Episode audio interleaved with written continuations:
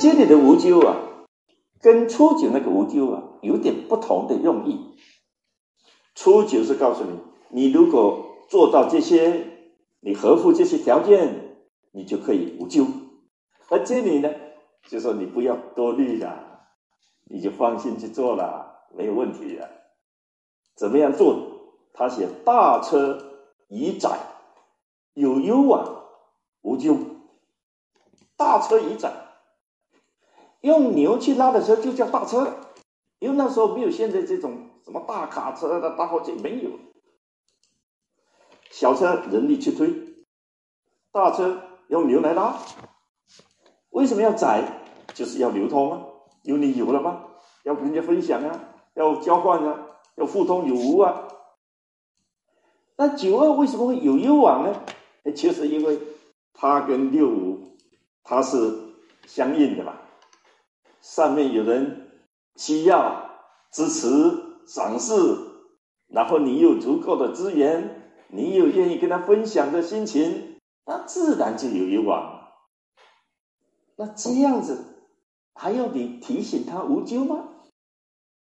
因为他不太可能产生什么恶果嘛。这是易经很用心的所在，因为九二毕竟是不单位的了。以阳居阴位不单位，不单位很可能有咎，所以他就告诉你无咎。所以这里的无咎啊，跟初九那个无咎啊有点不同的用意。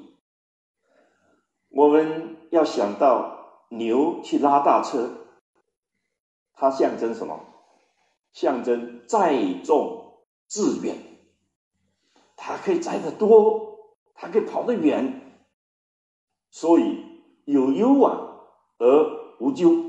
你到哪里，你车子都不用担心它会坏掉，你也只要合理的让牛啊休息，你不会把它累死，那人当然更是能够顺你的意志，爱跑到哪里你就跑到哪。我们来看看小象，就更清楚了。九二。大车已载，集中不败也。我们可以看到九二它是不单位，但是不单位它有个好处，就是它刚而能柔。如果单位反而有时候啊会过刚，黄刚嘛，有极刚位的，那是刚啊。刚处在柔位的时候，他会特别小心。我不是不单位的。我这个大车要去载，我也不是说我什么都不管了，我什么都有信心了，我这样做不会有问题了，也不是这样。我也会注意这个大车是那么大，那该装载些什么东西？装载的时候那个方法要不要讲究一点？我该注意的，我还是要事先防范，因为什么？因为它九二。它是在下乾卦的中位，所以要常常提醒自己，一切的事情都要拿合理做考核的标准。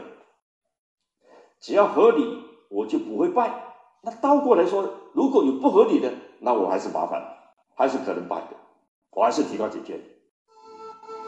在易经中有天地人三才之说，一个卦的三四爻对应的是人位。我们知道财富是对人的最大考验，而大有卦象征的就是财富，因此大有卦的九三九四爻面临着巨大的考验。那么，在这种考验下，九三爻有哪些需要注意的呢？